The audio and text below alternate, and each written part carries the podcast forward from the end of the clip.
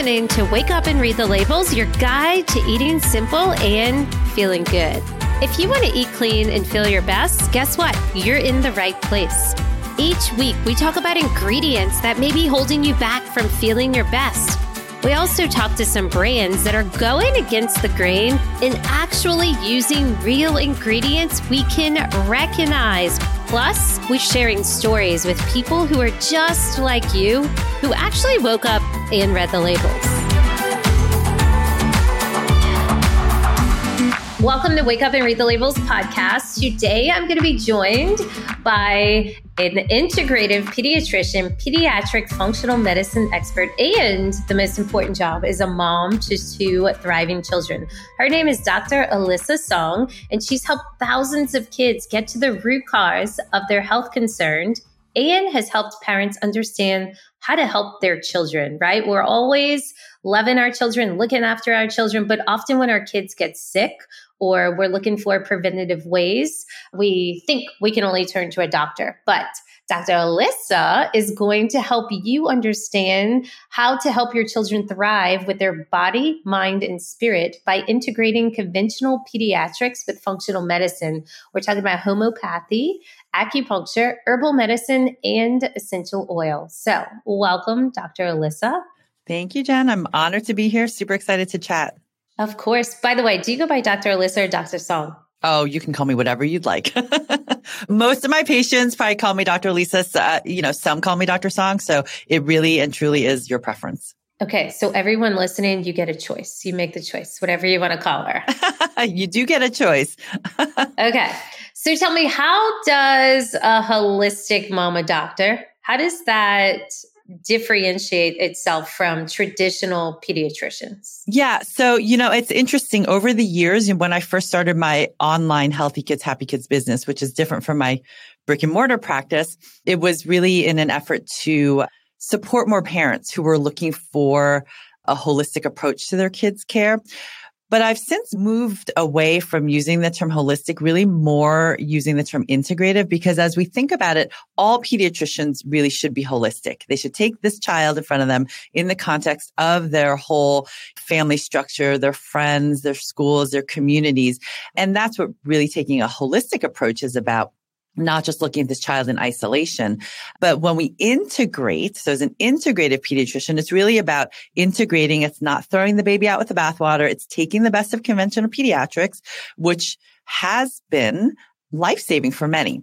But as we know, there are many, many unintended consequences that we are now realizing of our conventional interventions, like the harm of, you know, antibiotics to the gut microbiome and, and to babies developing gut brain connections and gut immune system connections. So we take the best, but then we understand some of the unintended consequences. We also don't just put band-aids on conditions like eczema with itchy skin or anxiety, we try to look at the root cause. So that is probably the biggest differentiator, the root cause of, you know, what is going on with this child? What is triggering? What is perpetuating this anxiety or these asthma flares or, you know, the start of this autoimmune illness? And then as an integrated pediatrician, I also incorporate different modalities, which can vary by integrated pediatrician, but I do use homeopathy. I do acupuncture. I teach parents how to use acupressure when their kids are sick. I use herbal medicines, supplements, and teach parents how to use safely use essential oils too. Okay. So I'm excited to dive into a lot of these things. Tell me, when people come to you with their children, are they aware that you're practicing this way and they're looking for this alternative because they're exhausted by conventional medicine and just going to the doctor and getting a prescription and kind of in this cyclical thing? Yeah. So when parents come to our practice, they are seeking out a more integrative approach already because that is, you know, I make no doubt about the fact that that is how I practice and that is the patient who should come to see me. Now, the reason I started Healthy Kids, Happy Kids online is because as a solo integrated pediatrician, I just couldn't handle the number of families who really are seeking this care. And so that was an effort to be able to bring some of this education online, you know, wherever I could.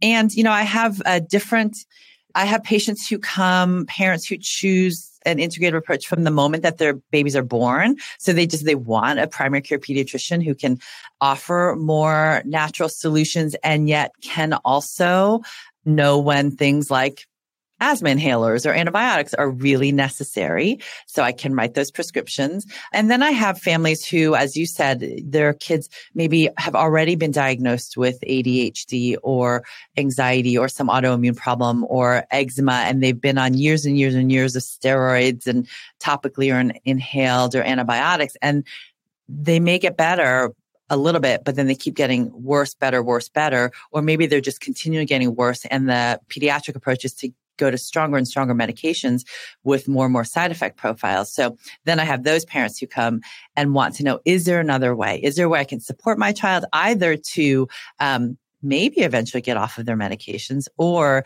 um, to really help them thrive, even if they do need those medications. Okay, so let's start with a mother's diet while she's carrying a baby, right?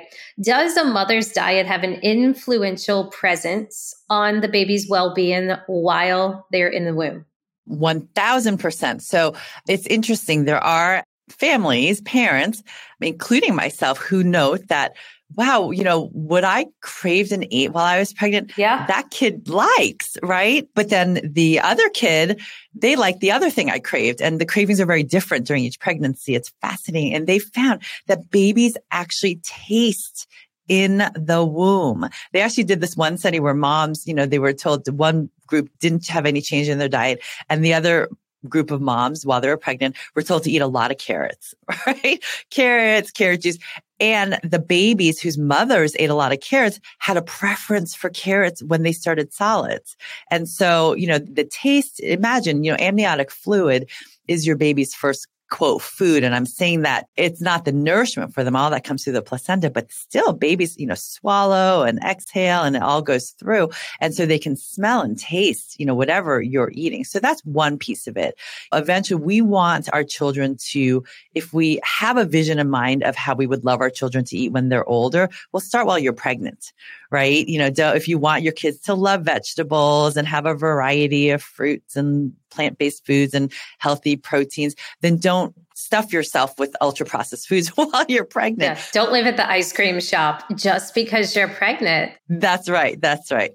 Now, you can have that every once in a while, right? I'm not saying never ever, but again, the work you do is really so important in teaching parents and kids how to make those clean choices. And that's especially important for moms because we know how powerful the impact is of mothers vaginal microbiome and gut microbiome. Now, a lot of people have heard of the gut microbiome and they're like, a vaginal microbiome? Yes all of our organs have their own microbiome, including our vaginas. And as we birth, we want that to be healthy, hopefully, you know, vaginally birth.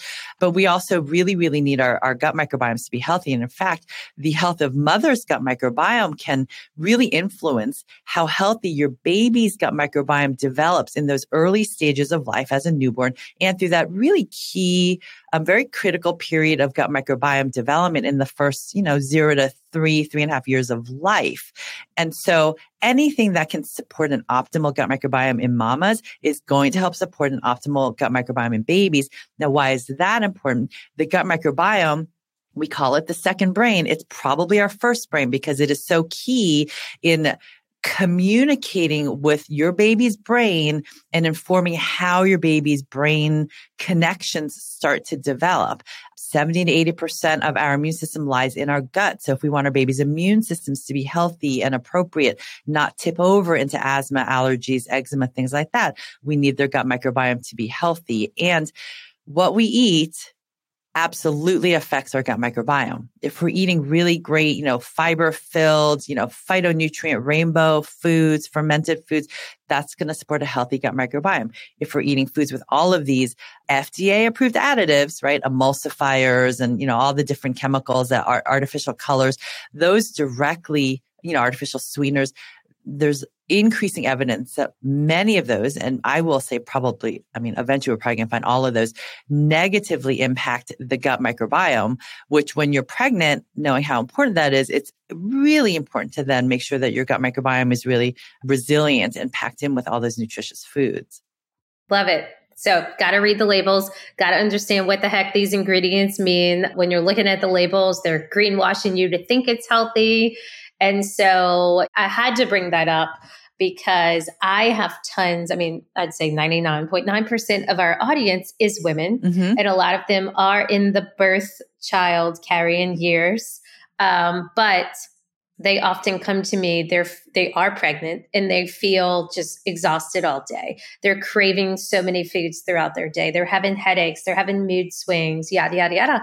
And i explain to them you know hey you don't have to be you don't have to be young. You don't have to be old. You don't have to be pregnant, not pregnant. Like this is for everyone. This is the way food should be. Mm-hmm. And they're like, oh, well, I'm going to do it when I'm not pregnant because, you know, I'm going to take care of me after. But they just don't understand the importance of no, you need to give your body real nutrition at such an important time when it's trying to grow a baby, develop a baby, and like you're saying, have influential presence on the baby's well being. So, I appreciate you sharing that. I know when this podcast comes out, we're a little bit before this season, but it's going to be cold and flu season. Mm-hmm. And so let's dive into some tips of how to prevent a cold, number one, and then some things to do if you were to get a cold. Yeah, I'd love that. And, you know, we really want to look at what are some of the preventive steps that are going to support your child's immune system. and it. there are so many. So I'm going to list off a few. And I have um, a really in depth article on this. So mm-hmm. you always start, you just start one step at a time, right? If you guys are already as mamas living a super clean, you know, lifestyle, have a, your kids are eating a rainbow, doing great with their diet there may be some, you know, added things that another mom is like, okay, I need to first start with maybe getting out the Gatorade on the weekends, right? And so you need to take it one step at a time.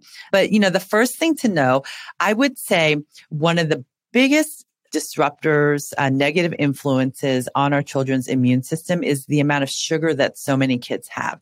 And it's sugar in hidden sources. And so this is again where you have to read the label because it before I started reading labels, this is even me as a holistic pediatrician. I'm, I'm patting myself on the back because I'm like, Oh, hey, I'm feeding my kids vanilla Greek yogurt. They get protein in and they get cultured, you know, probiotics in in the morning. And then one day I just, I was like, whoa, let me just look at this label. And I was shocked that one serving of vanilla Greek yogurt had 31 grams of added sugar. Shameful. No wonder the kids love the yogurt. Like, mom, pass that over. Yep. And I thought, oh, it's vanilla. It's got less sugar than the strawberry pureed one. Not necessarily. The vanilla one sometimes is the most. And anyhow, so just to put that in perspective, 31 grams is about yeah. I mean, what is that? That's over six teaspoons of sugar right there.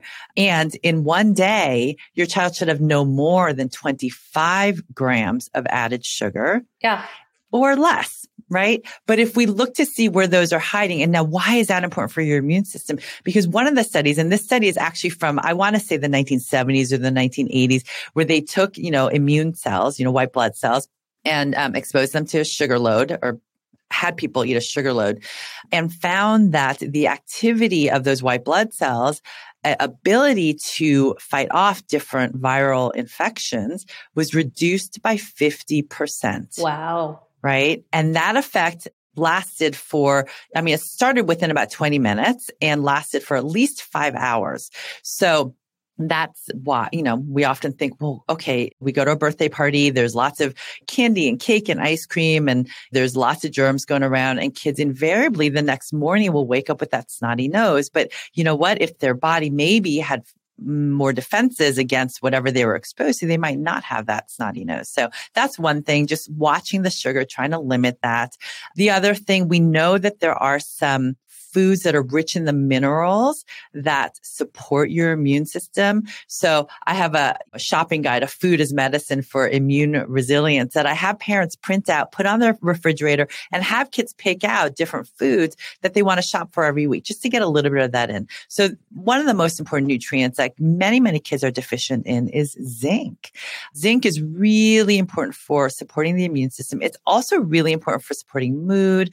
It's important for supporting growth your picky eaters who don't like different textures or smells, or maybe have some sensory issues. The tags on their shirt bug the heck out of them, or they can only wear the softest, the same, you know, sweatpants all week long, all day long, all every month long. That often is related to needing more zinc in your diet or maybe even as a supplement. So zinc levels are highly correlated with animal protein intake, but you can also get zinc from pumpkin seeds and nuts and seeds and, and, you know, different plant-based foods. So you can get that variety in. And so upping your zinc. But then a lot of kids actually need a little extra zinc. So what are the main supplements that I might focus on to support immune health? Number, number one is vitamin D. Okay. Number one.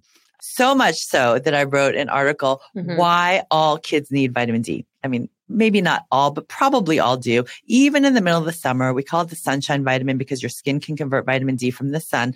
But even in the middle of the summer, when kids are out all day, get the beautiful golden tan, and I will measure kids' vitamin D levels. And very often they're just skirting the way bottom of the normal vitamin D level, or they're outright deficient because our bodies are just faced with so many different factors that are just using up vitamin D. Vitamin D is really important for mood, focus, attention, anxiety. It's really important for immune system functioning. You know, if your kids have eczema or asthma, it's really important to support that. So I would say if we're going to focus on one, like the biggest hitter for immune supplementation for this cold and flu season, it would be vitamin D. Okay. That would be the number one. So I think those, you know, those are probably good places to start. And then of course you could go down the rabbit hole and do a ton of other things, but you're going to get so much, you know, of a healthier immune response if you do those. Okay, quickly with the vitamin D. I talk about this importance of vitamin D just with my clients because I learned all about the epidemic of low vitamin D here, especially. But do parents have to know what their vitamin D, their, their kids' vitamin D levels are? Or is that something kind of like vitamin C? We should just be getting supplement of it. So that's a great, great question. Vitamin D is what's called a fat soluble vitamin. And in fact, it was misnamed a vitamin. It's actually a prohormone, but it was, um, because it is fat soluble, you could theoretically take too much and that it could get stored in your blood, in your fat cells and potentially build up to too high of a level as opposed to vitamin yeah. C, which is a water soluble vitamin, which means it doesn't get stored in your fat cells. You could take 10,000 milligrams of vitamin C in one go and you might get some diarrhea from it, but you're also going to pee out the extra. Yeah. So that being said, the idea of getting a blood draw, I love testing when I can because sometimes we have no idea how much your kid actually needs until we test. But you know, blood draws aren't necessarily the favorite for kids. I will say as an aside, if you use a numbing cream, there's a numbing cream that a lot of women will use for things like waxing, but you can use that for blood draws. And it is amazing at making that experience much less uncomfortable for kids. But you don't have to measure. A good rule of thumb is in general, a, a safe dose, a maintenance dose, if you already have adequate levels too, is about 1000 IUs, 1000 international units of vitamin D3 per about 25 pounds of body weight up until you get to 100 pounds. So at that point, over 100 pounds, you just kind of cap out at 5,000 IUs a vitamin D3. Now you want to read the labels because sometimes the vitamin D will be listed as, you know, micrograms instead of IUs. So then you need to do that conversion. But at that level, so if you have a, a five year old who weighs, I don't know, let's say a five year old who weighs 50 pounds, it would be totally safe mm-hmm. to give 2000 IUs of vitamin D3 every day. Now, you know, always run that by your pediatrician and ask, but, um, you know, that in my experience and in the much of the literature, that is a level that would be adequate. It's often if your kids are low, it's not going to be necessarily enough to bring them up to optimal levels. And when you ask your pediatrician, you know, somehow in the conventional medical world, the idea is it's thought that, oh, anything over a thousand IUs of vitamin D3 is high dose, which is yeah. just ludicrous. I mean, a thousand IUs for most people isn't going to make a dent in optimizing their blood vitamin D levels. So your, your pediatrician may not necessarily know how to support healthy vitamin D levels, but at least ask and just know that with the, the vitamin D council does typically recommend a maintenance dose of a thousand IUs per 25 pounds of body weight up to 100 pounds. And then it kind of caps at that. Beautiful. Do you have any uh, brands that you recommend for that vitamin D or do you sell any? Yeah, you know, vitamin D. So there are some supplements like omega 3, you know, fatty acids, fish oils, and probiotics that I'm very particular about mm-hmm. the quality, the manufacturer. I'm going to be totally honest with you guys. Vitamin D3, I'm not as particular about because, you know, there's not um, a huge range in um, we don't have to worry too much about quality. impurities and quality and things like that. Okay. So over the counter, there's Nordic Naturals and Carlson's are really, you know, easy to find brands. Most companies do have a vitamin D3 supplement. We have one too. We have a Healthy Kids, Happy Kids brand of vitamin D3. We have drops, oil based drops, MCT oil based drops that are really easy to give to kids. They're tasteless. And we have capsules for kids who can swallow. We even have a vitamin D3 gummy that is low, low, low sugar, right? 0.5 milligrams, 0.5 grams of sugar per serving and has a blend of organic fruits. So, but guys, there's variety. Like I said, I'm not as picky about vitamin D supplements. Okay. Good to know. So, with that being said, those are some ways to prevent the cold. What should one do with their child when they're under the weather and they're experiencing cold symptoms, such as, you know, runny nose? I know for me personally, mm. when I used to get colds, my asthma would flare up, things like that. So, what what should a caring parent do here to help their child get through it and feel good? Yeah. So that's a great question because as this episode launches, we are going to be in the midst of cold and flu season and whatever the health officials want to call it, whether it's a quote triple demic of flus and RSV and COVID. And of course you have your common colds too. So, I mean, last year they were, some were calling it a quademic. Now I'm going to step back and say last winter was a really rough winter for a lot of families with illnesses. Mm-hmm. And I truly believe, you know, that in large part was due to the lack of exposures to these very, very common viruses like RSV and common colds, coronaviruses and rhinoviruses that children lacked in their earlier years in their twos, threes, fours. And then all of a sudden, as life opened up, as you know, as now we're so glad that life has opened up for our kids, but there was an onslaught of exposure to these common bugs that immune systems just did not have the practice with. And so this year, and I hope I don't, you know, I'm not going to eat my words, but this year I do anticipate that kids will fare a lot better. Let's just take, for instance, with RSV, respiratory syncytial virus, last winter, there were a lot of reports of kids, even older kids. We usually think of RSV as something that is really more impactful for children under a year of age, maybe two years of age, really affecting their breathing. But last year, there were kids who were maybe four or five years of age who were getting really, really sick from RSV. Now, before the pandemic, most studies showed that almost 100% of children got RSV by the time they were two years of age. And the vast majority were either asymptomatic or had very mild cold symptoms. So now, as we head into our second year, really fully open after the pandemic, we should see that most of these children have had RSV. And sure, you can get it again, but you know, typically on a much milder level. Mm-hmm. So that's, you know, I, I do, I, always, always believe that knowledge is power. And so as parents, as we go into that, it's the uncertainty that makes us afraid, right? It's the uncertainty that makes us worry. So that's one thing. Just go in knowing, okay, you're doing all the things you can to support your child's immune system, make it resilient. The goal isn't necessarily to protect them from every single illness but to really make sure that they can weather any illness really quickly and completely. The most important thing when kids are sick I think, is to step back and understand that it's okay for your child to feel sick, right? It is okay for your child to feel crummy because that is something, a physiologic response called sickness behavior that every single animal species does when they're sick. You want to sleep all day. You don't really want to eat that much. You want to just cuddle up and maybe you're a little grumpy and you want to be left alone. That is your body telling you, I need to slow down. I need to rest. I need to be alone. it's important. Yeah. It's important to be a couch potato, right?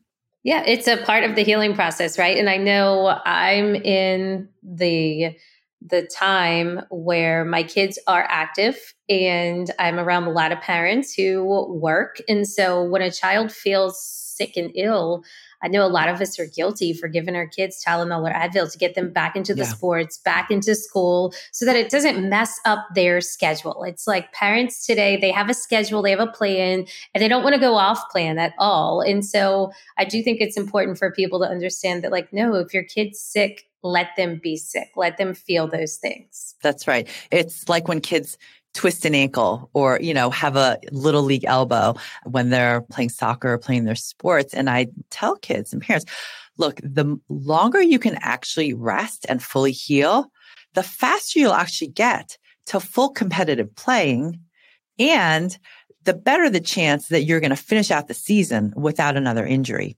right? I mean, it's the same thing with colds, right? The more you can rest your body. And, and one thing to think about is when you have a family of three, four, five, whatever it is, we all know not everyone gets the same symptoms when the same cold virus is circulating around the house right? It could be, you know, Johnny has little sniffles, Alice has a sore throat and a headache, mom has almost nothing, and dad is like laid out, you know, on the bed, like on his deathbed, right? Severe man cold. Yeah. but why is that? It's the same cold virus. Our body's response to that cold virus is what is going to trigger those symptoms, right? And so when we get sick, our immune system creates something called oxidative stress or free radicals. And it's, it is those free radicals that make us feel achy or crummy or, you know, have different symptoms. So how do we get rid of those free radicals more quickly? Antioxidants. So colorful fruits and vegetables. So eating really clean, even when you're sick. You know, if your kids are feeling miserable, don't think you're treating them by getting them, you know, French fries and, you know, donuts. Ice cream. Right. Yeah. You want to just make sure that you're supporting their immune system. And then the two things that I make sure that parents have on hand and we travel with, I mean, holiday season, we travel with these. There's one homeopathic flu remedy called oscillococcinum. If you go to Whole Foods or even CVS during cold and flu season, you will see that at the countertop. That is not just for flu, but also for any flu like illness. So if you have any, you know, respiratory illness, fever, body aches, chills, headaches, you know, the start of a cold, flu, whatever it is, you take one of those vials and you do that three times over a 24 hour period. And some of the studies have shown that that can significantly shorten the duration of your symptoms and time to recovery compared with placebo. And then there's an herbal syrup that's really yummy that, that is called V Clear. It's by Integrative Therapeutics. Over the counter, you can find it as Umcka, U-M-C-K-A, Umcka cold care syrup, cherry flavored syrup. They're the same thing. They have an herb called Pelargonium sidoides. Now, a lot of big words there, but why do I love this? Because Pelargonium sidoides in in vitro research, so this is in test tubes, has been found to have activity against so many viruses, including virtually all the viruses that cause winter respiratory illnesses. So the common cold coronavirus, RSV, adenoviruses, rhinoviruses, even herpes culture viruses, some evidence against SARS-CoV-1. So the first SARS-CoV-1 uh, virus and even possibly against SARS-CoV-2 theoretically. So, which is the COVID virus. So, you know, while there can't be any claims to, oh, this is the cure, there's really compelling evidence that they're going to help support your immune system against virtually any virus that comes your way this winter. And it's easy to take. And since I've incorporated that into my recommendations for my patients and started doing that with my own family, I've seen huge improvements in quick recovery time. Love it. Such great information. I know our audience is going to love this. I do have some questions for my clients that I want to throw in here, but quickly, I do also want to discuss the Healthy Kids, Happy Kids information that can give people more help and assistance because they might be saying, oh my gosh, my doctor doesn't talk to me about any of these things. I need to do, you know, go through the checklist, see what my kids are doing and not doing. Do you have a program for that? I do. I have a couple of things that, that would be free for you guys. Okay. I mentioned the food as medicine for immune resilience, uh, the shopping guide that is one of my most favorite handouts because it's so useful and also enlisting kids in choosing foods that are going to support themselves through the winter. Mm. I have a free ebook called What to Do When uh, the Biggest Mistakes That Parents Make When Their Kids Have a Fever and What to Do Instead. And I have an online course called Everyday Holistic Pediatrics, which as we speak right now and recording, it is being revamped and it's going to be amazing and will hopefully be ready to go by the time this episode launches. One thing to look for, I do provide a lot of information on my Healthy Kids, Happy Kids website. That's healthykidshappykids.com. And Instagram is where I love to share information. But I do have a book coming out in May of 2024 that's all about creating microbiome magic. So much of what we spoke about today is in there.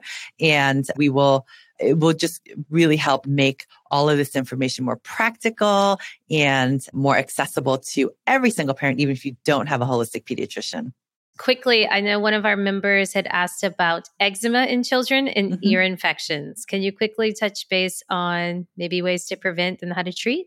Yeah. So let's take ear infections first because ear aches are the number one reason for a visit to the pediatrician's office. And so the first thing to know is that ear infections are typically caused by, well, they can be caused by viruses or bacteria or a combination of both. And many, many, many ear infections will resolve without antibiotics. So, and of course, antibiotics, which are, um, they kill bacteria. But if there's a viral component to your child's ear infection, which there often is, the antibiotics aren't going to do the trick. And so we often see the situation where kids will get an ear infection. Doctor looked at the red ear and the child's prescribed antibiotics. You take the antibiotics, they might feel a little bit better. And then, you know, maybe three, four, five weeks later, a couple months later, another ear infection because that first one hasn't fully cleared. And the issue with the antibiotics, I mean, there, there are a bunch of different issues. There's one issue with the fact that now, you know, just worldwide from a public health perspective, we really need to be able to use antibiotics judiciously. We are in a worldwide crisis of increasing antibiotic resistance where even simple infections we may not be able to treat with antibiotics. So we really need to choose antibiotics and use them wisely. From an individual perspective, we also need to understand that antibiotics don't just kill the bad bacteria. They're not selective. So yes, they can kill the bad bacteria that we want to kill, but they can also kill all of the good bacteria in our gut microbiome, in our other microbiomes. So they can kill all of those probiotics. And so when we take antibiotics, we really need to make sure we're restoring the gut microbiome after antibiotics. Now, before we use antibiotics, there's several things that we can do. There's an herbal drop that has been studied with um, garlic, mullein, St. John's wort. I use a brand by Herb Pharm, P H A R M, Herb Pharm.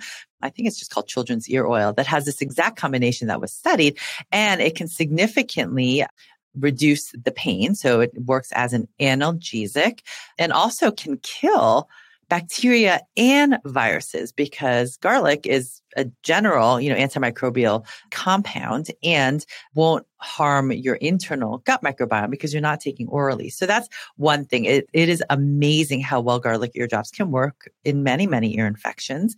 And then I also use homeopathy as well. And so homeopathy for ear infections really vary, but you could always start with that oscillococcinum that we spoke about when it comes to cold and flu.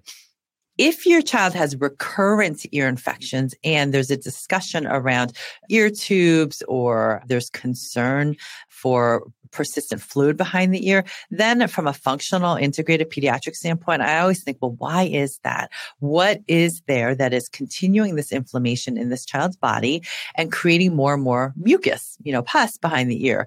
And so we look at foods and environment. There may be environmental allergies. Maybe your child actually has undiagnosed hay fever or dust mite allergies that are constantly creating this mucus in their sinus and ear passages that needs to be taken care of. Maybe your child has pollen allergies or f- undetected food allergies or food sensitivities. Now, the number one foods that can create this increased inflammation that are worth a trial off of for at least two, three weeks to see what happens. And this is going to also hold true for eczema. These are gluten and dairy. Can I guess? Yes. What were you going to guess? I was going to guess dairy. Dairy was my go to. Yeah. Dairy is number one for just constant mucus. A lot of adults will notice when I have ice cream, I get congested, right? And so it's the dairy and then also gluten. Both of these are very inflammatory to people in general. So worth a try off. And then, you know, when it comes to, let's talk now about eczema, same approach. What is causing this inflammation in this child's body? And also, is there anything this child needs more of. And so, yes, there's gluten and dairy that we want to try off of, see if that's a trigger for the eczema. But then for kids with eczema, oftentimes they need more zinc because zinc is really important for healing the skin. They need more beneficial omega fatty acids. So including your omega 3s, from fish oil and then a beneficial omega 6 called GLA, which can be found in black currant oil or borage oil. And kids with eczema often have disrupted gut microbiomes. So finding a probiotic regimen, a gut restoration regimen that helps support them as well. So it's really trying to dig a little bit under the surface. Now, for some kids with eczema, it's also because their skin is really sensitive to um, detergents and chemicals. And so just making sure that whatever we're putting on their skin, whether it's, you know, clothing that getting rid of that fabric softener, right? Or, you know, topical lotions and soaps and shampoos and things like that can make a really big difference too.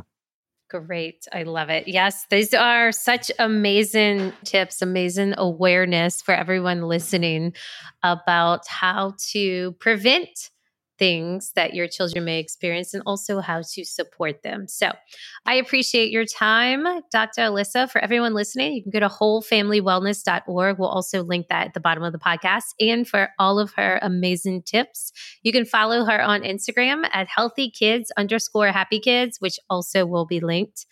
And just, I want to circle back because I didn't hear it. What kind of free stuff do you have out there for listeners? Oh, yeah. So if you go to my healthykidshappykids.com website. That website has a lot of, um, you know, obviously free articles and resources, and you can find out more about my online everyday holistic pediatrics course.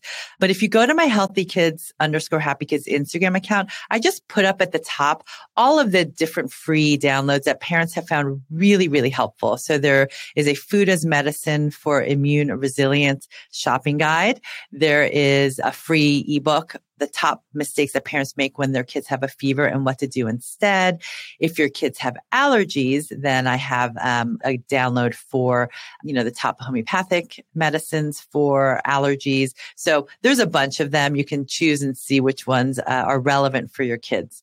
For sure. Okay. I know I'm myself going to be checking this out as well. I'm excited.